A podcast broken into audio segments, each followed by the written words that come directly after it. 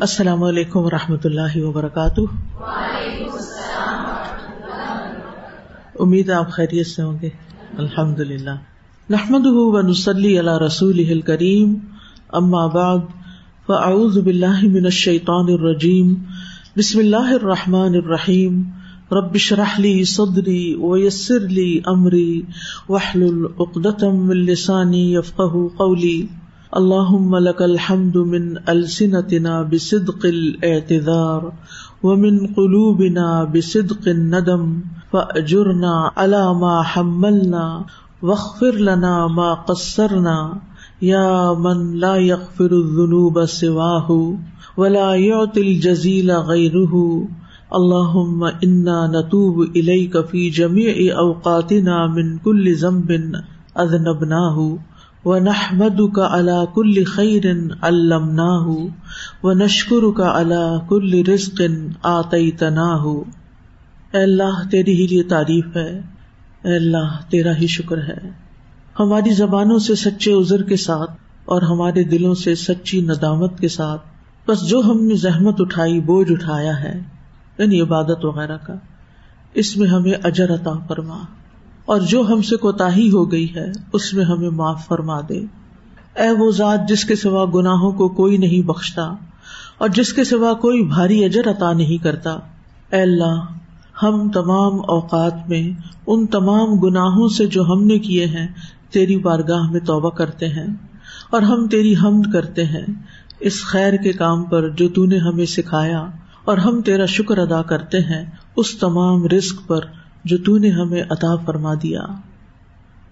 نحن نقص عليك احسن القصص بما اوحينا اليك هذا القران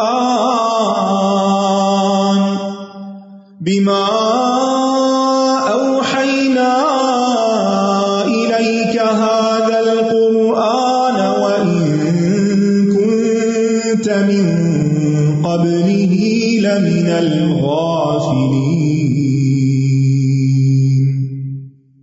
قصص القرآن کے سلسلے میں آج ہم ادریس علیہ السلام کے بارے میں پڑھیں گے۔ ادریس علیہ السلام کا نام قرآن مجید میں دو مقام پر آیا ہے۔ ارشاد باری تعالیٰ ہے۔ وَاذْكُرْ فِي الْكِتَابِ إِدْرِيسِ إِنَّهُ كَانَ صِدِّيقًا نَبِيًّا وَرَفَعْنَاهُ مَكَانًا عَلِيًّا اور کتاب میں ادریس کا ذکر کیجیے بے شک وہ نہایت سچا نبی تھا اور ہم نے اسے ایک بلند مقام پر اٹھا لیا۔ وَإِسْمَاعِيلَ وَإِدْرِيسَ وَذَا الْكِفْلِ كُلٌّ مِّنَ الصَّابِرِينَ وَأَدْخَلْنَاهُمْ فِي رَحْمَتِنَا من الصالحين اور اسماعیل اور ادریس اور ذوالکفل سب صبر کرنے والوں میں سے تھے اور ہم نے انہیں اپنی رحمت میں داخل کیا۔ بے شک وہ صالح لوگوں میں سے تھے۔ پہلی آیت سورت مریم کی ہے اور دوسری سورت المبیا کی۔ ادریس علیہ السلام آدم علیہ السلام کے پوتے اور نوح علیہ السلام کے جد امجد تھے۔ ان کا اصل نام اخنوخ انخ جسے کہتے ہیں، اور ادریس لقب ہے۔ یعنی نام اخنوخ تھا. الف، خا، نون واؤ خا. اور اس طرح بھی پکارا جاتا ہے اخنو جیسے نوح، تو ایسے اخنوح آئین کے ساتھ. اور ادریس لقب ہے. ان کے زمانے اور وطن کے بارے میں اختلاف پایا جاتا ہے. اس کی وجہ یہ ہے کہ قرآن مجید کا جو اصل مقصد ہے، وہ رشد و ہدایت ہے، نہ کہ تاریخی بحث کرنا یا ان کے مقامات اور علاقوں اور ان کی ذاتی زندگی کی بہت تفصیلات ڈسکس کرنا۔ قرآن مجید میں امبیا کی نبوت، ان کے بلند مقام اور ان کی صفات عالیہ کا ذکر کیا ہے۔ یعنی قرآن مجید میں ان کی بلند صفات کا ذکر کیا گیا کہ وہ کون تھے۔ اس لیے تاریخی باتوں میں سے جو کچھ بھی ملتا ہے وہ اسرائیلی روایات ہیں۔ اسرائیلی روایات پھر ہم کیوں بیان کر رہے ہیں اگر قرآن مجید میں یہ سب کچھ نہیں لکھا ہوا؟ کیونکہ نبی صلی اللہ علیہ وسلم نے ہمیں اجازت دی ہے۔ حد ان بنی اسرائیل ولا حرج۔ بنی اسرائیل سے روایت کرو، کوئی حرج کی بات نہیں۔ ہاں وہاں ہم ان روایات کو نہیں لیں گے جو قرآن مجید سے ٹکراتی ہوگی۔ لیکن معلومات کے طور پر ہم ان روایات سے فائدہ اٹھا سکتے ہیں۔ اور ان روایات کو بعض اسرائیلی علماء نے بیان کیا ہے، جیسے ابئی ابن کاب ہیں۔ اکثر مورخین کے نزدیک آپ شی صلی اللہ السلام کے بعد نبی بنے۔ آلوسی کہتے ہیں کہ ادریس علیہ السلام نو علیہ السلام سے پہلے نبی تھے اور ان کے درمیان ہزار سال کا فاصلہ ہے۔ یعنی آدم علیہ السلام، شیس علیہ السلام، ادریس علیہ السلام اور نو علیہ السلام۔ آپ مختلف قسم کے ہنر ایجاد کرنے والے بھی ہیں۔ اب یہاں آپ دیکھیے کہ امبیا کس طرح دین اور دنیا کو ساتھ لے کے چل رہے ہیں۔ آدم علیہ السلام کو تو اللہ تعالیٰ نے سارے نام سکھا دیے تھے۔ اور یہاں ہم دیکھتے ہیں کہ بعد کے پیغمبروں نے مختلف طرح کے ہنر سیکھ کر انسانیت کو فائدہ پہنچایا۔ جیسے ابراہیم اور اسماعیل علیہ السلام تعمیر کا کام جانتے تھے، اسی لیے انہوں نے اپنے ہاتھوں سے بیت اللہ کو تعمیر کیا تھا۔ ادریس علیہ السلام کے بارے میں آتا ہے کہ آپ درزی کا کام کرتے تھے یعنی کپڑے سینے کا کام کرتے تھے، اور سب سے پہلے آپ ہی نے کپڑا سیا اور پہنا۔ بغبی لکھتے ہیں، انہوں نے سب سے پہلے قلم کے ساتھ تحریر لکھی یعنی قلم سے لکھنا شروع کیا۔ اور سب سے پہلے انہوں نے ہی کپڑوں کی سلائی کی اور سلے ہوئے کپڑے پہنے۔ آپ سے پہلے لوگ جانوروں کی کھالوں کو لباس کے طور پر استعمال کرتے تھے، کیونکہ آدم علیہ السلام کا جنت کا لباس تو جنت میں ہی رہ گیا تھا۔ پھر انہوں نے پتے چپکا لیے تھے، پھر اس کے ساتھ زمین پر آئے۔ تو یوں ہی پتا چلتا ہے کہ جیسے انہوں نے پھر مختلف کھالے استعمال کی اور اس کے بعد بھی لوگ یہ کرتے رہے۔ حتیٰ کہ ادریس علیہ السلام نے باقاعدہ لباس بنایا۔ آپ نے سب سے پہلے ہتھیار بنائے اور کافروں سے جنگ بھی کی۔ کتاب، قلم، ترازو، پیمانہ، یہ بھی آپ کی ایجاد ہے۔ یعنی قلم تراشا، ترازو بنایا جس میں چیزیں تولی جاتی ہیں۔ پیمانہ، ناپنے کی چیز، کتاب، لکھی ہوئی چیز، یہ سب چیزیں آپ سے شروع ہوئی ادریس علیہ السلام ہی وہ پہلے نبی ہیں اور رسول ہیں جنہوں نے ستاروں کی گردش میں غور و فکر کیا اور حساب کتاب کے فن کو عام کیا یعنی حساب کتاب بھی عام کیا آپ نے۔ کہا جاتا ہے ادریس علیہ السلام بابل میں پیدا ہوئے اور وہیں پر نشو نما پائی یعنی پلے بڑھے بڑے ہوئے۔ ابتدائی عمر میں انہوں نے شیس علیہ السلام سے علم حاصل کیا یعنی ان سے سیکھا۔ جب ادریس علیہ السلام سن شعور کو پہنچے تو اللہ تعالیٰ نے ان کو بھی نبوت سے سرفراز فرمایا۔ آپ کی قوم ستارہ پرست اور مظاہر پرستی یعنی ظاہری چیزوں کی پوجا کرنے والی۔ جب آپ نے اپنی قوم کو توحید کی دعوت دی تو انہوں نے آپ کی دعوت ماننے سے انکار کر دیا اور آپ کی مخالفت پر اتر آئی۔ آخر آپ ہجرت کر کے مصر چلے گئے، جہاں بہت سے لوگ آپ پر ایمان لے آئے۔ یہ بھی کہا جاتا ہے کہ ادری صلی اللہ السلام کئی زبانیں جانتے تھے۔ جب مصر میں سکونت اختیار کر لی، تو یہاں بھی انہوں نے پیغام الہی اور امر بال معروف اور نہیں انل منکر کا فریضہ انجام دینا شروع کر دیا۔ کہا جاتا ہے کہ ان کے زمانے میں بہتر زبانیں بولی جاتی تھی اور اللہ تعالی کی عطا اور بخش سے یہ وقت کی تمام زبانوں کے زبان دان تھے۔ یعنی ساری زبانیں انہوں نے سیکھی اور ہر ایک جماعت کو اسی کی زبان میں تبلیغ کرتے تھے۔ تو گویا ان کے زبان سیکھنے کا مقصد بھی بہت اعلیٰ تھا۔ آج ہم کیا سوچ کے زبان سیکھتے ہیں؟ کیوں کوئی زبان سیکھتے ہیں؟ عمومی طور پر امپریس کرنے کے علاوہ دنیاوی مفاد اور مقاصد کہ مثلاً اگر آپ نے مڈل ایسٹ جانا ہے کام کرنے کے لیے، نوکری کرنے کے لیے، تو آپ کو کیا سیکھ لینا چاہیے؟ عربی زبان سیکھ لینی چاہیے۔ اگر آپ نے جرمنی میں سکونت اختیار کرنی ہے، حتیٰ کہ اسپاؤزل ویزا بھی اگر آپ کو لینا ہے تو اس سے پہلے آپ کو جرمن زبان سیکھ کے جانا ہوگا۔ انگلش کیوں سیکھتے ہیں؟ انگلش میڈیم میں کیوں پڑھتے ہیں؟ یعنی عمومی طور پر جو ایک میں سب کی بات نہیں کرتی عمومی طور پر جو ایک مزاج بنتا ہے، وہ یہی ہے کہ اس سے ایک سپیریورٹی جو ہے، وہ استوار ہوتی ہے یا سپیریورٹی کا اظہار ہو سکتا ہے۔ یا پھر ایک اور چیز یہ کہ آپ پوری دنیا کے لوگوں کو ایک طرح سے ایکسس کر سکتے ہیں، کیونکہ یہ ایک کامن لینگویج ہے، ایک um, انٹرنیشنل لینگویج ہے، جس کے ذریعے آپ دوسرے لوگوں سے بھی کمیونیکیٹ کر سکتے ہیں۔ کتنے لوگوں نے انگلش قرآن کی تعلیم اور تبلیغ کے لیے سیکھی؟ آپ کو معلوم ہے کہ میں نے جب اپنے بچوں کو پڑھایا اور خاص طور پر تیمیہ کو، تو میرا ایک ڈریم تھا اور میری تمنا اور خواہش تھی کہ اس کے ذریعے اللہ تعالیٰ انگلش میں بھی قرآن کی تعلیم کو عام کرے۔ کیونکہ باقی لوگ ہاتھ نہیں آتے، لڑکیاں پڑھتی ہیں، سیکھتی ہیں، شادی ہو جاتی ہے ظاہر ہے ان کی اپنی زندگی کی مصروفیات ہیں۔ سب ایسے نہیں، اللہ کا شکر ہے۔ ان میں سے بھی کچھ لوگوں نے بہت مضبوطی کے ساتھ اس علم کو تھاما ہوا ہے اور ہر حال میں مثلا عائشہ الطاف ہے انہوں نے کینیڈا سے آ کر یہاں تعلیم القرآن کیا اور پھر اس کے بعد واپس کینیڈا جا کے بھی انہوں نے مزید چیزیں پڑھی۔ اور پھر جب سے پڑھا، اس وقت سے پہلے کینیڈا کے اندر انگلش میں تعلیم القرآن کرایا، پھر اس کے بعد سری لنکا میں۔ ابھی وہ آن لائن کروا رہی ہیں، انہیں ملائیشیا سے بھی آفر ہے کہ وہاں بھی ایسا کورس کروائیں۔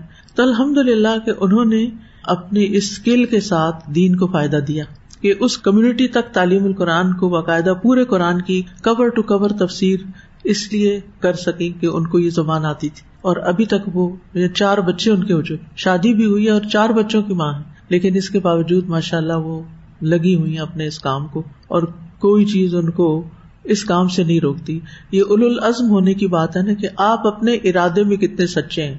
آپ خود کیا کرتے ہیں؟ یعنی آپ کیا چاہتے ہیں؟ اور پھر اسی طرح یہ ہے کہ الحمد للہ تیمیہ بھی جب سے اس نے تعلیم القرآن کیا ہے، پھر تھوڑا تھوڑا کر کے پڑھانا شروع کیا اور اللہ کا شکر ہے کہ بہت سی چیزیں تعلیم القرآن کی یعنی قرآن مجید کے علاوہ بھی انگلش میں اویلیبل ہو گئی، جو یہاں اردو میں پڑھائی جاتی ہیں۔ تو اسی طرح مریم واسطی جو ہے کراچی سے۔ ویسے وہ اسلام آباد سے بیسیکلی پنڈی سے، لیکن شادی ان کی کراچی میں تو ماشاء اللہ وہ بھی اتنا ان میں جذبہ ہے اور اتنا شوق ہے کہ جب سے انہوں نے پڑھا ہے، مستقل طور پر ان کے بھی میرا خیال ہے چار بچے یا تین ہیں، تو وہ بھی مستقل طور پر اسی کام سے وابستہ ہیں۔ تو کچھ لوگ ہوتے ہیں، وہ جب کوئی چیز سیکھ لیتے ہیں، کر لیتے ہیں، تو بس ٹھک جاتے ہیں، وہ کیلے بن جاتی ہیں خیر کی کہ انہوں نے وہاں سے نہیں ہلنا۔ دنیا ادھر سے ادھر ہو، جو کام انہوں نے کرنا ہے وہ کرنا ہے۔ وہ ان کی زندگی کا ایک حصہ بن جاتا ہے، جیسے کھانا پینا ہے۔ اسی طرح یہ کام بھی اللہ کی توفیق سے اور اللہ کی دی ہوئی مدد سے ان کا اڑنا بچھونا بن جاتا ہے۔ یہ ایسا نہیں کہ ان کے اندر کوئی الگ روح ہے اور آپ لوگوں میں کوئی مختلف اللہ نے ڈالی ہوئی ہے۔ بات یہ ہے کہ ہم میں سے بہت سے لوگ صرف تمنا کرتے ہیں، صرف خواہش کرتے ہیں۔ لیکن وہ نہیں کرتے جو وہ کر سکتے ہیں اور جو انہیں کرنا چاہیے، کیونکہ اس راستے میں مشکلات ہوتی ہیں اور وہ مشکلات سے گھبرا جاتے ہیں فرسٹریٹ ہو جاتے ہیں۔ وہ ایزی رستے تلاش کرتے ہیں، آسان رستوں کی طرف۔ جیسے پانی بہتا ہے نا، تو پانی کو جدھر ڈھلوان ملے گی، ادھر بیٹھ جائے گا۔ تو ہمیں صرف یعنی چلو تم ادھر کو، ہوا ہو جدھر کی، یہ نہیں کرنا۔ وہ کرنا ہے جس کے لیے اللہ نے ہمیں پیدا کیا ہے اور جو ہمیں صلاحیت دی ہے۔ اور جو ہم کر سکتے ہیں۔ اور دنیاوی تعلیم آپ کوئی بھی لیں آپ ڈاکٹر بنے، آپ انجینئر بنے، آپ ٹیچر بنے، آپ آرکیٹیکٹ، آپ کچھ بھی کریں۔ لیکن اس کے ساتھ اپنی زندگی کا مقصد نہیں بھولیں کہ آپ نے اس کام، اس پیشے کے ذریعے لوگوں کو فائدہ پہنچاتے ہوئے ان کی آخرت کا بھی سوچنا ہے۔ یہ ادھورا فائدہ ہے کہ آپ ان کی صرف دنیا کا سوچتے ہیں۔ بھائی اس کو بھوک لگی ہے، کھانا کھلا دو۔ فلاں کے پاس کپڑا نہیں، کپڑا پہنا دو۔ فلاں کو دوائی چاہیے، اس کو دوائی لا کے دے دو۔ بہت اچھی بات ہے۔ اس پر بھی ثواب ہے، مگر اس سے آگے بھی ثواب ہے۔ کہ جس کو آپ نے دوائی لا کے دی ہے، اس سے پوچھے، تم نے نماز بھی پڑھی؟ ہے اس کے نماز پڑھنے میں کیا چیز رکاوٹ ہے؟ اگر اس کو کوئی وزو کروانے والا نہیں ہے، یا اس کے پاس پانی نہیں ہے، یا اس کو کوئی اٹھا کے بٹھانے والا نہیں، تو جو متعلقین ہے ان سے آپ بات کریں۔ ان کو آپ سمجھائیں۔ کتنے ہی بوڑھے لوگ صرف اس لیے نماز نہیں پڑھ سکتے کہ ان کے گھر میں ان کے جو اٹینڈنٹ ہے وہ ان کو وزو نہیں کراتے۔ کتنے بڑے ظلم کی بات ہے۔ وہ بیٹھے رہتے ہیں، بیٹھے رہتے ہیں۔ کبھی وہ کہتے ہیں، ہمارا کپڑا نہ پاک ہے، کبھی۔ اور اس قدر مجھے دکھ اور تکلیف ہوتی ہے، جب میں کسی بھی بزرگ سے ملتی ہوں، تو عام طور پہ میرا سوال یہ ہوتا ہے کہ آپ کتنا قرآن پڑھ لیتے ہیں، آپ کتنی نماز پڑھ لیتے ہیں؟ تاکہ پتا چلے کہ وہ کر کیا رہے ہیں اور انہیں کچھ گائیڈ لائن دی جائے۔ تو پتا چلتا ہے کہ بیٹی کیا بتائیں، کوئی قرآن مجید اٹھا کے دینے والا نہیں ہے، کوئی وزو کرانے والا نہیں ہے۔ اٹھ کے واش روم جانے کی ہمت نہیں ہے، میں خود اٹھ نہیں سکتی۔ ہم کرا سکتے ہیں، لیکن وہ بھی تو کوئی دے نا مٹی۔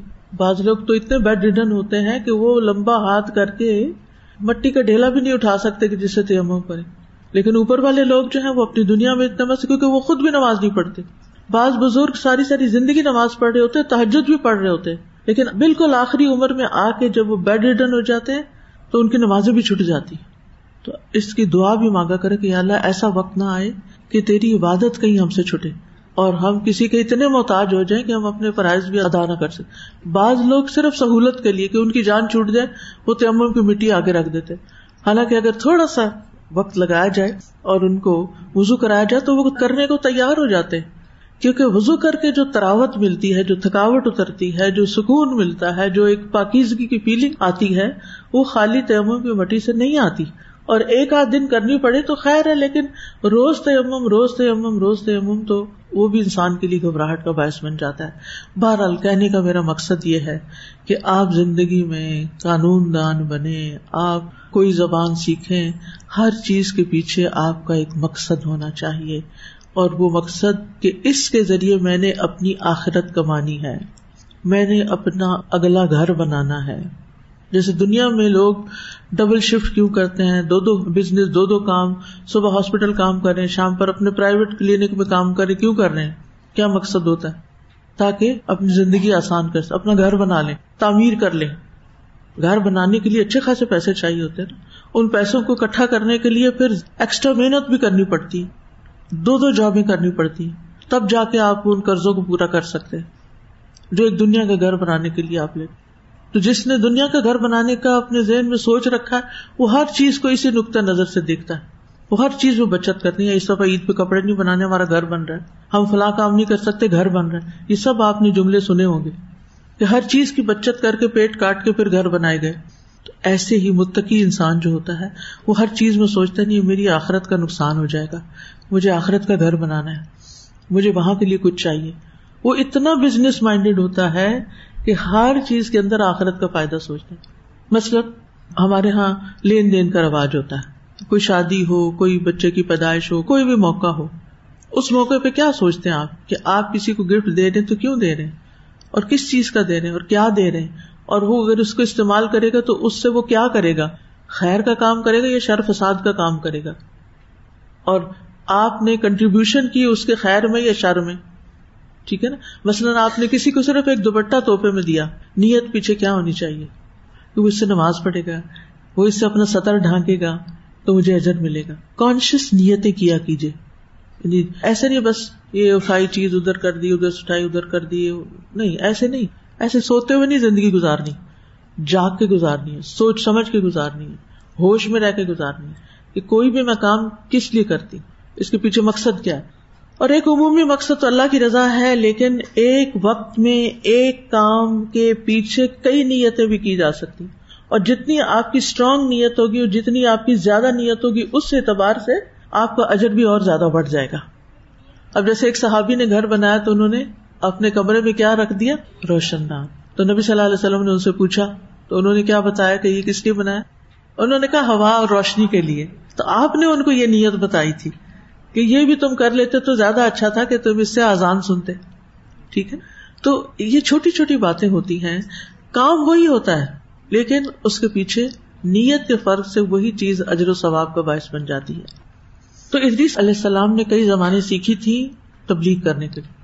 آج بھی کئی ایسے لوگ ہیں، مثلاً کسی نے مجھ سے ذکر کیا کہ وہ کچھ عرصے سے چائنیز سیکھ رہے ہیں۔ میں نے کہا، اتنی مشکل زبان سیکھ رہی میں نے پوچھا کہ کیوں؟ تو کہتے میں زبان میں تبلیغ کرنا چاہتی ہوں۔ کیونکہ اس وقت آپ دیکھیں کہ نیٹ پر آپ بیٹھ کے کسی بھی ایسے لوگوں کے ساتھ جن کی آپ کی زبان نہیں اور جن تک اسلام نہیں پہنچا، آپ ان کی زبان سیکھ کے تو آپ ان کی تبلیغ کر سکتے ہیں۔ کچھ لوگ کورین سیکھتے ہیں۔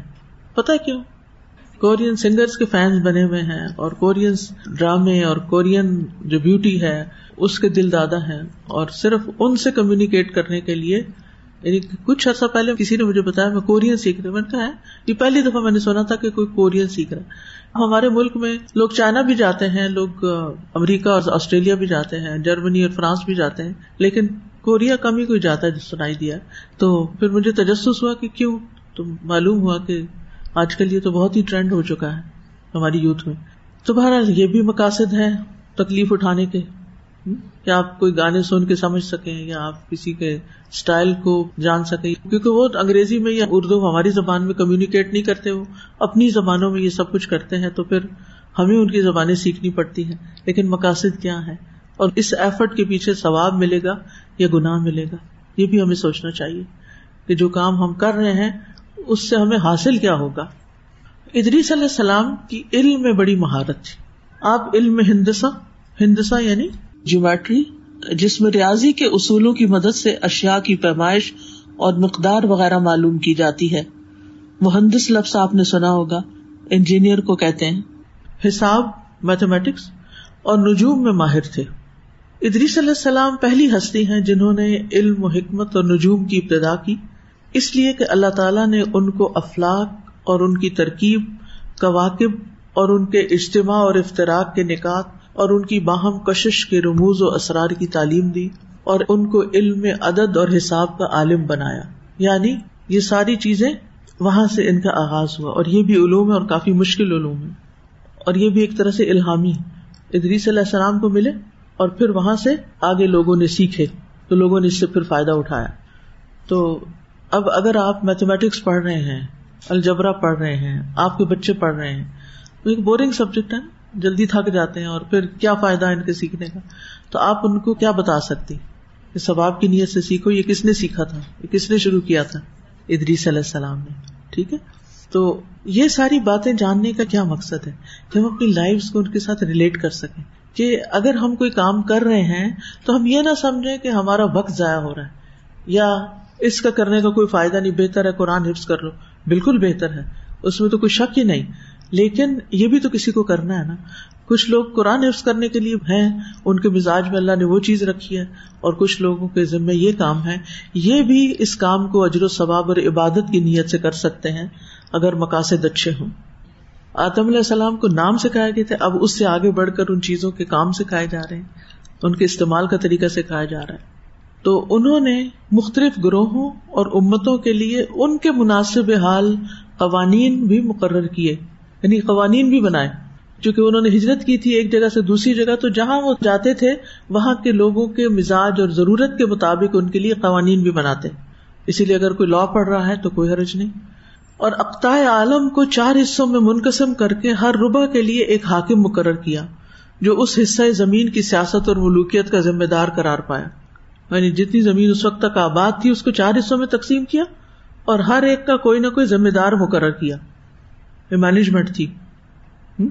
اور اس سے اتنے کام آسان ہو جاتے ہیں یعنی جب چیزوں کو چھوٹے چھوٹے پارٹس میں تقسیم کر لیا جاتا ہے، تو ان سے ڈیل کرنا آسان ہوتا ہے۔ مجھ سے ایک بچی نے مسئلہ پوچھا، وہ پریشان تھی۔ وہ کہتی ہے کہ ان کی شاید بیٹی جب پیدا ہوئی، تو انہوں نے منت مانی کہ اگر اللہ تعالیٰ میری یہ ڈلیوری آسان کر دے تو میں سو نفل پڑھوں اب سو نفل جو ہے وہ پڑھنا ایک مشکل کام ہے نا۔ تو کہتی ہے کہ اب بچی بھی بڑی ہو گئی ہے اور ابھی تک میرے اوپر نفل ہے، میں کیا کروں؟ مجھے بہت پریشانی ہے۔ کیا میں معافی مانگ سکتی ہوں؟ یا کوئی صدقہ دے کے میں اس سے نکل آؤں؟ اصل بات یہ ہے کہ وہ یوفون بن نظری قرآن مجید میں متقی لوگوں کی خصوصیت یہ آئی ہے کہ وہ اپنی نظر پوری کرتے ہیں۔ اللہ یہ کہ گناہ کی نظر ہو۔ تو میں نے ان کو طریقہ بتایا۔ میں نے کہا، ہر روز صرف دو نفل پڑھ لو ایکسٹرا جیسے مغرب کے ساتھ یا زہر کے ساتھ یا کوئی بھی آسان، جیسے اشراق کے پڑھ رہے تو اس کے ساتھ یا کوئی دو، تیس دنوں میں کتنے ہو جائیں گے؟ ساٹھ اور باقی چالیس اگلے بیس دنوں میں ہو جائیں گے۔ کام ختم۔ اب وہ جو سو نظر آ رہے تھے اور وہ سو کا اتنا بڑا بوجھ تھا کہ سمجھ نہیں آ رہی تھی کہ کہاں سے شروع کرے کہاں ختم کرے تو آسان ہو گیا معاملہ۔ بریک اپ کر کے اسی طرح کوئی بھی کام جب آپ کے ذمے آ جاتا ہے اور بہت بڑا ہوتا ہے اور آپ اس کا بوجھ اٹھا نہیں سکتے تو آپ کیا کریں اس کے پورشن بنا لیں۔ مثلاً ایک من چیز آپ کو اٹھوائی جائے تو آپ نہیں اٹھا سکتے۔ آپ کیا کریں گے؟ آدھی کر لے ہو سکتا ہے بیس کلو اٹھا لیں۔ اس سے بھی آدھی کر لے ہو سکتا ہے دس کلو آپ اٹھا لیں۔ آپ آسانی سے اٹھا لیں گے۔ تو چھوٹے چھوٹے حصوں میں چیزوں کو بانٹ لیا کریں۔ اس سے کام آسان ہو جاتے ہیں۔ اسی طرح اگر آپ کسی ذمہ داری کے مقام پر ہیں، تو ذمہ داریاں، جیسے ماں ہے مثال کے طور پر، بھاری ذمہ داری اس کے اوپر۔ چار بچے ہیں، پانچ بچے ہیں، دس بچے ہیں۔ کتنا مشکل کام ہے ان سب کی ضروریات پوری کرنا، ان کی بات سننا۔ لیکن اس میں بھی اگر طریقہ اختیار کیا جائے تو بڑے بچوں کو چھوٹوں کی ذمہ داری دی جا سکتی۔ جیسے ہماری والدہ نے کیا ہوا تھا کہ میں بڑی تھی تو میرے ذمے ان کو پڑھانا تھا۔ اچھا کوئی اور بہن ہے تو اس کے ذمے نہلانا تھا۔ کسی اور کے ذمے، تیسرے کے ذمے، کچن میں۔ اب مجھے ایگزیکٹ تقسیم یاد نہیں رہی۔ لیکن ہمارے گھر میں ایسا ہی ہوتا تھا۔ مجھے یاد ہے بہت چھوٹی تھی میں میرا خیال کلاس سکس میں تھی۔ تو اسکول جانے سے پہلے جس کمرے میں میں سوتی تھی اور لوگوں سے شیئرڈ کمرہ تھا، میرے دادا بھی اس کمرے میں ہوتے تھے، تو میرا بھی بستر اسی میں ہوتا تھا۔ تو اس کمرے کی صفائی اور ہر چیز اپنی جگہ اور ڈسٹنگ اور جہاں دادا ہوتے تھے، اس کو دھونا بھی ہوتا تھا اور اس کی موپ وغیرہ کرنا، یہ سب کچھ اسکول جانے سے پہلے کر کے جانا۔ یعنی دو کام ہمارے صبح میں ہوتے تھے لازم۔ ایک ہمارے والد ہمیں لے کے پڑھاتے تھے۔ یعنی پہلے چھوٹی چھوٹی کہانیاں، کتابیں پڑھائی ناظرہ قرآن پڑھایا۔ اور پھر جب بڑے ہوئے تو ترجمہ اور تفسیر اور حدیث اور فکر یہ چیزیں پڑھائی اور یہ سب صبح کے وقت کی برکت ہے کہ اسکول جانے سے پہلے یہ کام کر کے تو جانا ہے۔ اور امی کی خدمت کتنی کہ ان کے حصے کے جب ہم بڑی تین بہنیں یہ سارے گھر کے کمرے وغیرہ صاف کر کے نکل جاتی، پیچھے کوئی کام ہی نہیں ہوتا تھا۔ یعنی صفائی کا کام ختم ہو چکا ہوتا تھا۔ تو ہم کیا کرتے ہیں؟ ہمارے بچے جوان بھی ہو جاتے ہیں، ہم انہیں کسی کام کو ہاتھ نہیں لگانے دیتے۔ جو جو بچے بڑے ہوتے جائیں، یہ کوئی چائلڈ لیبر نہیں ہے کہ جو آپ کے نزدیک ایک ابیوز ہے۔ نہیں، یہ بچوں کو شروع سے ہی کوئی ہنر سکھانا ہے، کام سکھانا ہے۔ اور ان کو چھوٹے چھوٹے کاموں میں آپ لگائیں، ان کی جو موٹر اسکلس ہیں، وہ بہتر ہوں گی اور آپ کے کام آسان ہوں گے۔ یہاں آپ دیکھیں، ادریس علیہ السلام نے کیا کیا؟ کہ ساری لینڈ کو جتنی بھی وہ تھی چار حصوں میں تقسیم کیا اور ہر حصے کا حاکم مقرر کیا۔ اب وہ ہر حاکم سے رپورٹ لے رہے ہیں۔ اب ان کا کام کیا ہوا؟ بڑے حاکم تو یہی ہے سب کو سپروائز کر رہے ہیں، دیکھ رہے ہیں۔ لیکن اس تقسیم کی وجہ سے کام ہلکا ہو گیا۔ اور ہر ایک کے ذمے جو کام ہے، اگر اس نے کام کر لیا، تو لوگوں کے لیے مشکل بھی نہیں ہوئی، سہولت ہو گئی۔ تو کام بانٹے ڈیلیگیٹ کرے اپنے بچوں کو بھی، اپنے اسٹوڈینٹس کو بھی، اپنے ساتھیوں کو بھی۔ اس طرح سب کو ساتھ لے کے بھی چلیں گے اور ان کے ساتھ ایک بانڈنگ بھی ہوگی اور ایک ٹیم بھی آپ کی مضبوط ہوگی۔ ہم عام طور پر یہ سمجھتے ہیں، یہ چاہتے ہیں کہ سارے کام ہم اکیلے ہی کر لیں۔ اچھا اب اکیلے کرنے میں کسی پہ بھی ہم پورے نہیں پڑتے کر ہی نہیں سکتے۔ انسان کے اندر اتنی کیپیسٹی کوئی نہیں ہے۔ کچھ لوگوں کی عادت ہے، بچہ ہاتھ لگائے گا یعنی وہ جھاڑو اٹھا نہ نہ جھاڑو چھوڑ دو۔ وہ ڈسٹر اٹھائے گا، پھر تم نے ڈسٹر اٹھا لیا، رکھ دو، بس میں خود ہی کر لوں گی۔ تمہیں نہیں آتا، تمہیں نہیں آتا۔ یہی کیا کہ ان کو بےکار کر دیتے ہیں کہ تمہیں نہیں آتا۔ نہیں آتا نا، اس کا کیا حال ہے؟ سکھانا۔ آؤ میں تمہیں سکھاتی ہوں کیسے کرنا۔ دیکھو، یہ چیز یہاں نہیں، یہاں رکھنی۔ ہے یہ چیز ایسے نہیں، ایسے رکھنی ہے۔ ایک دن نہیں سنیں گے، دوسرے دن نہیں سمجھیں گے، تیسرے دن نہیں۔ کرتے جائیں، سیکھ جائیں گے۔ آپ سے بھی آگے نکل جائیں گے۔ لیکن اگر آپ نے سارا بوجھ اپنے سر پہ اٹھا لیا، تو نہ آپ اپنے رہیں گے اور نہ ہی آپ کسی اور کے۔ تعلقات بھی آپ کے سخت خراب ہوں گے، کیونکہ جب آپ زیادہ کام کریں گے، تو آپ کا موڈ بھی بہت خراب ہوگا۔ اور جب موڈ خراب ہوگا تو آپ بدتمیزی بد اخلاقی برتیں گے۔ اور جب وہ برتیں گے تو گھر والے آپ سے بھاگیں گے۔ وہ دیر تک سوئے رہیں گے کہ آپ کی شکل نہ دیکھنی پڑے۔ یا آپ سو رہے ہوں تو وہ اسکول بھاگ جائیں۔ اور اسکول سے بھی لیٹ نکلے سارا اسکول نکل جائے تو بعد میں وہاں سے نکلے کیونکہ گھر جا کے تو ڈانٹ ہی پڑنی ہے۔ پھر ہم پریشان ہوتے ہیں۔ ہمارے بچے جلدی گھر نہیں آتے۔ کیا تمہارا گھر میں دل نہیں لگتا؟ تمہیں ہر وقت دوستوں کی پڑی ہوتی۔ پھر ڈانٹنا شروع کر دیتے۔ کیا اس ڈانٹ سے مسئلہ حل ہو جائے گا؟ نہیں۔ دوریاں بڑھیں گی۔ جینا سیکھیں۔ جینے کے ڈنگ سیکھیں۔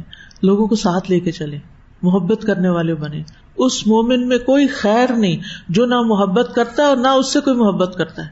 آپ لوگوں کے خیر خواہ ہو جائیں۔ لوگ آپ سے محبت کریں گے۔ اور آپ لوگوں سے محبت کریں گے تبھی ان کی خیر خائی کر سکیں گے۔ اور یہ جو چار حصوں میں ملک کو تقسیم کیا نا تو ان چاروں کے لیے ضروری قرار دیا کہ تمام قوانین سے مقدم شریعت کا وہ قانون رہے گا۔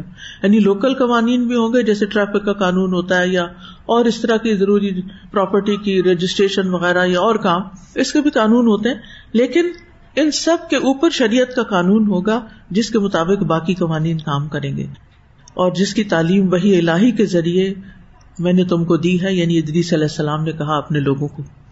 تو ادریس علیہ السلام کی تعلیم کا جو بنیادی نقطہ بتایا جاتا ہے ان کے بارے میں وہ ہے، اللہ کی ہستی اور اس کی توحید پر ایمان لانا، صرف خالق کائنات کی پرستش یا عبادت کرنا، آخرت کے عذاب سے رستگاری کے لیے اعمال صالحہ کو ڈھال بنانا، دنیا سے بے التفاطی اور تمام امور میں عدل و انصاف کو پیش نظر رکھنا یعنی قوانین اس لیے بنائے تھے نا تاکہ سب عدل و انصاف سے کام لے، اور مقررہ طریقے پر عبادت الہی کرنا ایام میں بیس کے روزے رکھنا۔ سبحان اللہ، یہ بات پڑھ کے تو مجھے بڑی حیرت ہوئی کہ یہ سنت جب سے چلی آ رہی ہے۔ یہ ان چیزوں میں سے ہے نا جو انسان کی صحت کے لیے، دین کے لیے، اخلاق کے لیے بہت ہی فائدہ مند چیزیں ہیں۔ دشمنان اسلام سے جہاد کرنا، زکوٰۃ ادا کرنا تہارت و نظافت سے رہنا، ہر نشہ آور شہ سے پرہیز کرنا، ان کی تعلیم کا لب لباب ہے۔ انہوں نے اپنے پیروکاروں کے لیے اللہ کے حکم سے سال میں چند دن عید کے مقرر فرمائے، چند مخصوص اوقات میں نظر اور قربانی دینا فرض قرار دیا۔ اب یہ ساری چیزیں اوپر سے ہی آ رہی ہیں۔ ان میں سے بعض رویت ہلال پر ادا کی جاتی تھی یعنی چاند دیکھ کر، کیلنڈر بھی یہی تھا۔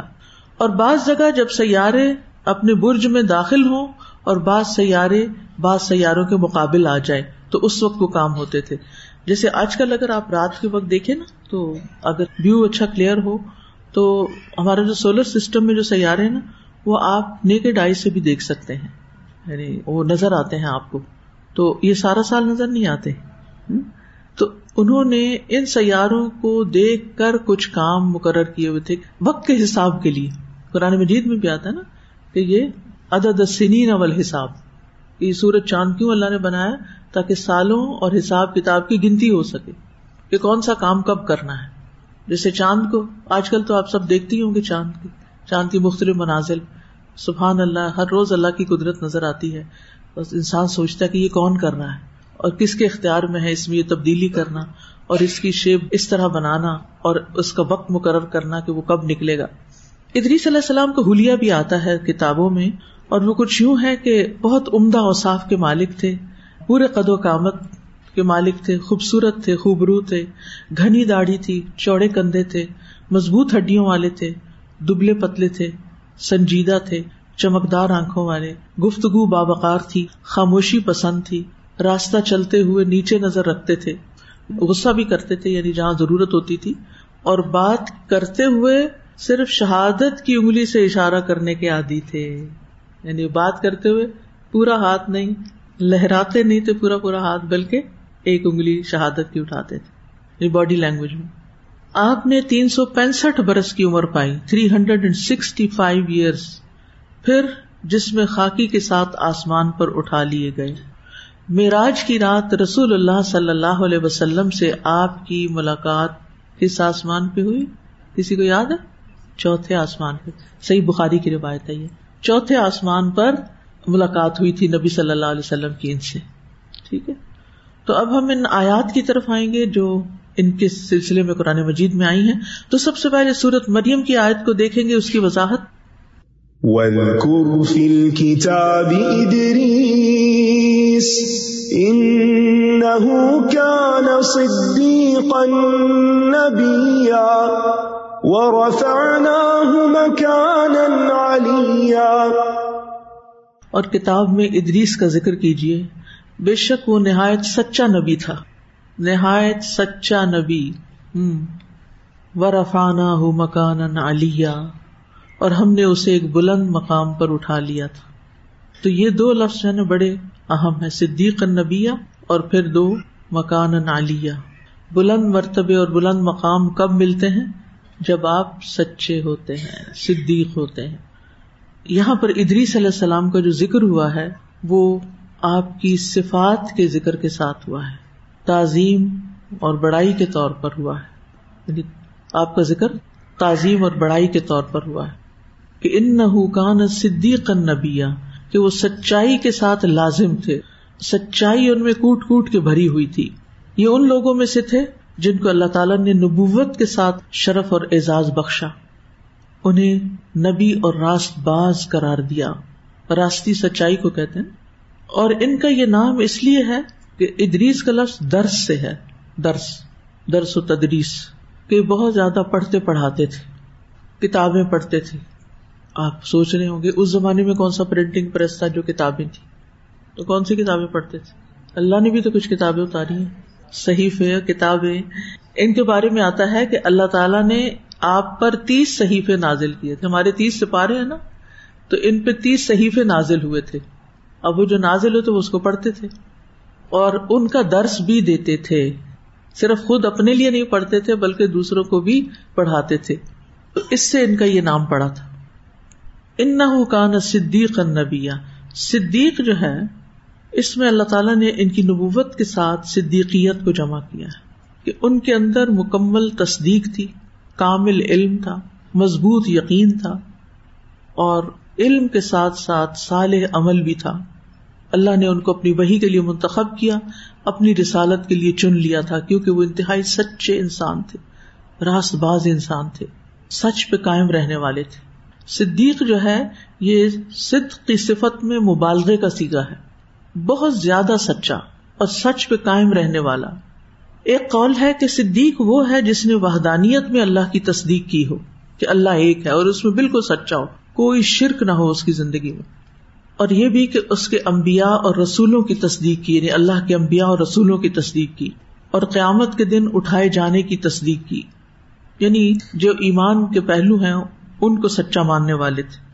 اور پھر صدیق کی تعریف یہ بھی کی گئی ہے کہ ساری زندگی سچائی سے گزارنے والا ہوتا ہے۔ جو انتہائی مشکل مقامات پر بھی سچائی سے کام لیتا ہے۔ ہم لوگوں کا حال کیا ہے کہ عام حالات میں تو ہم سچ بولتے رہتے ہیں، کوشش کر کے۔ لیکن جہاں کوئی مشکل چیز آتی ہے، وہاں ہم ڈنڈی مار جاتے ہیں، سچے نہیں رہتے، بات بدل دیتے ہیں۔ چیز کچھ ہوتی ہے، کچھ اور بنا کے پیش کرتے ہیں۔ تو انسان صدیقیت کے درجے پہ نہیں پہنچتا پھر۔ سچا انسان وہ ہوتا ہے جس کی ساری زندگی پر سچائی کا رنگ چڑھا ہوا ہوتا ہے۔ اقوال، افعال، احوال، ارادے، سب میں سچا۔ یہ لفظ صدق سے ہے۔ یعنی ایسا شخص جو اپنی نیتوں اور ارادوں میں بھی سچا ہو، پھر زبان کا بھی سچا ہو، پھر اپنے عمل میں بھی سچائی رکھے جو کہے وہ کرے بھی۔ یعنی اس کا دل، اس کی زبان، اس کے اعضا سب ایک دوسرے کے ساتھ موافق ہوتے ہیں۔ ہم آہنگ ہوتے ہیں۔ اور ہر طرح کے حالات میں سچ بولتا ہے وہ۔ اسی طرح یہ مبالغے کا سیکھا ہے تو بہت زیادہ سچا، صدیق۔ یہاں تک کہ ان کی زبان سے کبھی جھوٹ نکلا ہی نہیں۔ کوئی اور ایسا دعوی کر سکتا ہے؟ ہم تو بہت دفعہ بھول ہی جاتے ہیں۔ بات کچھ اور کہی ہوتی ہے اور کچھ اور بتا رہے ہوتے ہیں۔ بہت سے لوگ دل میں نہیں ہوتا، دل میں دوسرے کے خلاف ہوتی ہے بات، اوپر سے اس کی تعریفیں کیے جا رہے ہوتے ہیں۔ تو یہ بھی جھوٹ ہوتا ہے۔ یعنی دل کا بھی سچا، زبان کا بھی سچا، اعضاء میں بھی سچائی، عمل میں بھی سچائی، اور پھر اس کے ساتھ ساتھ مشکل حالات میں بھی سچا ہونا۔ اور پھر سچائی کے ساتھ اللہ تعالی کے احکامات کو قائم کرنے والے تھے، اپنی ذات پر بھی اور لوگوں پر بھی۔ اور یہ نبی کے رتبے سے بلند تھے، کیونکہ اللہ تعالیٰ نے ان کو رسول بنایا تھا۔ وہ رفانہ مکان علیہ اور ہم نے ان کو بلند مقام پہ اٹھا لیا۔ یہ ادریس علیہ السلام کا دوسرا وصف بیان ہوا ہے۔ مفسرین اس کے دو معنی بیان کرتے ہیں۔ نمبر ایک مانوی رفت یعنی بلند مرتبہ عطا کیا۔ اور لوگوں کے درمیان ان کو بلندی عطا کی۔ باقی سب لوگوں میں سے ان کو عزت و مرتبہ عطا کیا۔ اور یہ نبوت کا مرتبہ تھا، جو منازل اور رتبوں سے بلند تر ہے۔ چنے گئے نا، بلندی عطا کر دی۔ ظاہر ہے کہ نبوت اقتصابی نہیں ہوتی۔ بندہ محنت کر کے کوئی ڈگری نہیں حاصل کر سکتا نبوت کی۔ ابھی ریسنٹلی کسی نے دعویٰ کیا اور آپ کو معلوم ہے کہ کیا ہوا پھر اس کا نتیجہ۔ تو کوئی ضرورت بھی ایسی کرے تو بہت بڑا مجرم قرار پاتا ہے۔ تو اللہ جس کو چنے اور نبی صلی اللہ علیہ وسلم پر یہ نبوت ختم ہو گئی۔ خاتم النبیین ہے آپ۔ تو اس میں آپ دیکھیے کہ ایک ان کی بلندی یہ تھی۔ رفانہ مکان علی۔ بیزاوی کہتے ہیں، مفسر ہیں بیزاوی کہ اس کا مطلب ہے نبوت کا شرف اور اللہ کے یہاں قرب، اللہ کا قرب۔ سعدی کہتے ہیں، اس کا مطلب ہے رفانہ علی کا مکان علیہ۔ اللہ نے تمام جہانوں میں ان کا ذکر بلند کر دیا۔ یعنی اتنے پرانے نبی ہیں یہ، جیسے اور بہت سے آئے، ان کا پتہ ہی نہیں ہمیں۔ لیکن ان میں سے اللہ نے ان کا نام باقی رکھا اور مقربین کے درمیان ان کے مرتبے کو بلند کیا۔ تو ان کی شہرت بھی بلند ہوئی اور ان کا مرتبہ بھی بلند ہوا اور یہ سچائی کی بنیاد پر ہوا۔ بہت سچے تھے۔ ہر چیز میں سچ بولنے کی اور سچا ہونے کی ضرورت ہے۔ تب پھر جو بلندی انسان کو ملتی ہے، وہ اللہ کی طرف سے ملتی ہے اور اسے کوئی گرا نہیں سکتا۔ نمبر دو، ظاہری اور حقیقی رفت یعنی جسمانی طور پر ان کو اٹھا لیا گیا۔ ایک مانا یہ ہے، اور یہ اکثر مفسرین کا قول ہے۔ واقع معراج کے موقع پر نبی صلی اللہ علیہ وسلم نے فرمایا پھر جبریل علیہ السلام مجھے چوتھے آسمان پر لے کر پہنچے اور دروازہ کھٹکھٹایا۔ پوچھا گیا، کون ہے؟ انہوں نے جواب دیا، میں جبریل ہوں۔ پوچھا گیا، تمہارے ساتھ کون ہے؟ انہوں نے کہا، محمد صلی اللہ علیہ وسلم ہے پوچھا گیا، کیا انہیں دعوت دی گئی تھی؟ انہوں نے کہا ہاں۔ کہا گیا، خوش آمدید۔ جس سفر پر آئے وہ مبارک اور خوشگوار ہو۔ یہ پہلے آسمان والوں نے ویلکم کیا اس طرح۔ پھر دروازہ کھول دیا گیا۔ اور جب چوتھے آسمان پہنچے تو ادری صلی السلام سے ملاقات ہوئی۔ جبریل علیہ السلام نے کہا، یہ ادریس ہیں، انہیں سلام کریں۔ میں نے سلام کیا کیونکہ حکم کیا ہے، جو باہر سے آئے، وہ سلام کرے گھر والوں۔ میں نے سلام کیا تو انہوں نے سلام کا جواب دے کر کہا، نیک بھائی اور صالح نبی خوش آمدید۔ نیک بھائی، صالح نبی خوش آمدید۔ یعنی نبی صلی اللہ علیہ وسلم کو انہوں نے ویلکم کیا۔ تو اس سے یہ پتا چلتا ہے اور صحیح صاف حدیث سے کہ وہ چوتھے آسمان پر بلند اٹھائے ہوئے ہیں۔ اسرائیلی روایات میں اس کی تفصیل تھوڑی سی مزید ڈیٹیل ملتی ہے۔ وہ کیا ہے؟ عبداللہ بن عباس نے کاب احبار سے دریافت کیا۔ کاب احبار یہودی عالم تھے، پھر مسلمان ہو گئے تھے۔ کہ ادریس علیہ السلام سے متعلق اس آیت برفا نہ مکان علیہ کا کیا مطلب ہے؟ تو کاب رضی اللہ عنہ نے جواب دیا کہ اللہ تعالیٰ نے ادریس علیہ السلام پر ایک مرتبہ یہ وہی نازل فرمائی، اے ادریس، تمام اہل دنیا جس قدر روزانہ نیک عمل کریں گے، ان سب کے برابر میں تمہیں ہر دن اجر عطا کروں گا۔ وہ جیسے قابیل کے ساتھ کیا ہوا؟ کہ دنیا میں جتنے قتل ہوں گے، اس کے برابر گنا اس کو ملے گا۔ اور ادریس علیہ السلام سے یہ وعدہ کیا گیا، کیونکہ اللہ کے مقرب بندے تھے نا۔ اللہ کے خزانے بڑے وسیع ہیں۔ اللہ کے لیے کیا مشکل ہے؟ کہ کسی کو جتنا چاہے نواز دے۔ اس لیے ہمیں چھوٹی چھوٹی دعائیں نہیں مانگنی چاہیے، بڑی چیزیں مانگنی چاہیے اللہ سے۔ بڑے درجے، بڑے مقام، بڑے کام، بڑے دل، کیونکہ اللہ خود بہت بڑا ہے اور بڑائی والا ہے اور بڑائی اسی کے لائق ہے۔ ہم سب چھوٹے ہیں، لیکن یہ ہے کہ پھر اللہ سے زیادہ سے زیادہ خیر مانگا کریں۔ بہرحال، ادریس علیہ السلام نے یہ سنا کہ اتنا ثواب مجھے روز ملے گا تو ان کو یہ خواہش پیدا ہوئی کہ میرے اعمال میں روزانہ اضافہ ہو۔ اس لیے عمر کا حصہ طویل ہو جائے تو اچھا ہے۔ وہ پھر زیادہ دن جیو موت نہ آئے، تاکہ جتنے دن جیوں گا اتنے دن عمل زیادہ بڑھے گا۔ انہوں نے وہی الہی اور اپنے اس خیال کو ایک رفیق فرشتے پر ظاہر کر کے کہا کہ اس معاملے میں موت کے فرشتے سے گفتگو کرو۔ تاکہ مجھے نیک اعمال کے اضافے کا زیادہ سے زیادہ موقع ملے۔ یعنی زیادہ دن دنیا میں رہوں اور زیادہ نیکیاں کما کے جاؤں۔ اس فرشتے نے جب یہ سنا تو ادریس علیہ السلام کو اپنے بازو پہ بٹھا کر لے اڑا۔ جب چوتھے آسمان سے گزر رہے تھے تو موت کا فرشتہ زمین کے لیے اتر رہا تھا۔ وہیں دونوں کی ملاقات ہو گئی۔ ساتھی فرشتے نے موت کے فرشتے سے ادریس علیہ السلام کے بارے میں گفتگو کی۔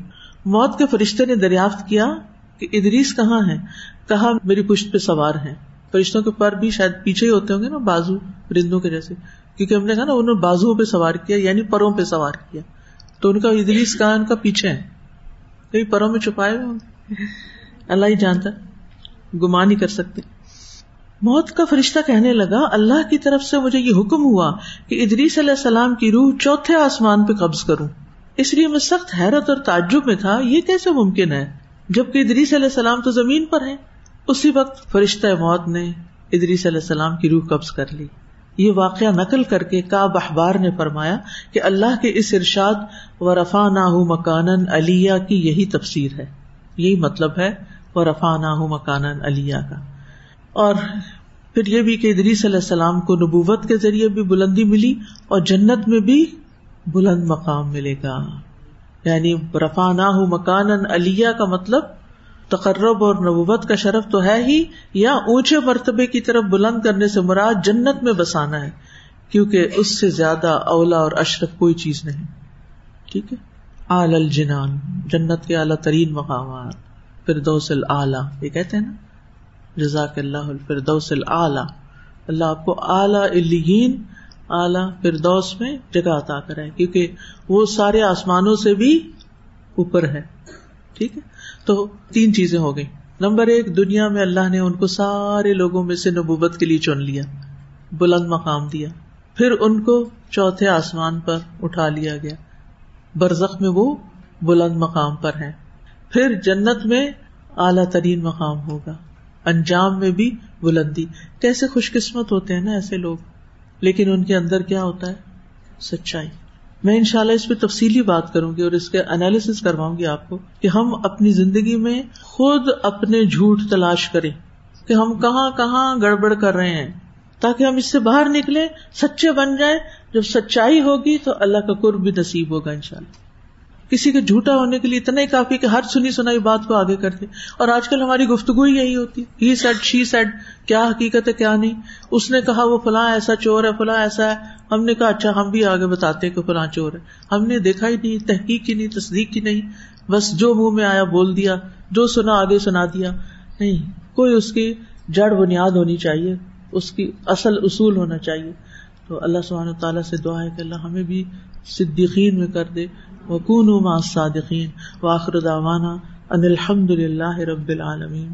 سبحانک اللہم و بحمدک، اشہد اللہ الہ الا انت، استغفرک و اتوب الیک. السلام علیکم و رحمۃ اللہ وبرکاتہ. فاقصص القصص لعلهم يتفكرون